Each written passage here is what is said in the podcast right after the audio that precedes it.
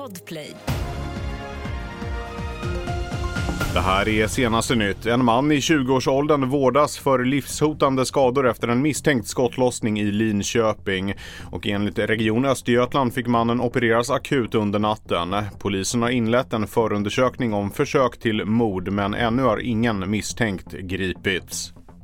Israel hävdar att Hamas militära ledningscentraler är helt förstörda i norra Gaza. 8000 av Hamas milismän ska ha dödats och nu ska israelisk militär fortsätta striden mot Hamas i övriga delar av Gaza.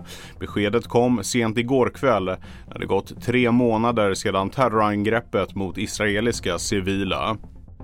Den 42-årige man som misstänks för att ha tagit en springnota på en restaurang i Malmö för 82 000 kronor ställs inte till svars, rapporterar GP.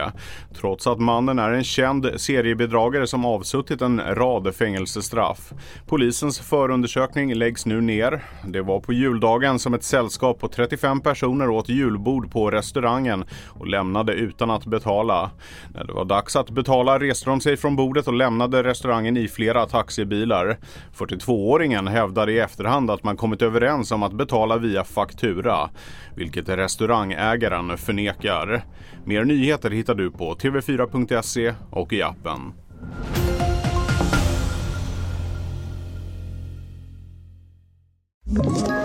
Ett poddtips från Podplay. I fallen jag aldrig glömmer djupdyker Hasse Aro i arbetet bakom några av Sveriges mest uppseendeväckande brottsutredningar går vi in med hemlig telefonavlyssning och, och då upplever vi att vi får en total förändring av hans beteende. Vad är det som händer nu? Vem är det som läcker? Och så säger han att jag är kriminell, jag har varit kriminell i hela mitt liv men att mörda ett barn, där går min gräns. Nya säsongen av Fallen jag aldrig glömmer på Podplay.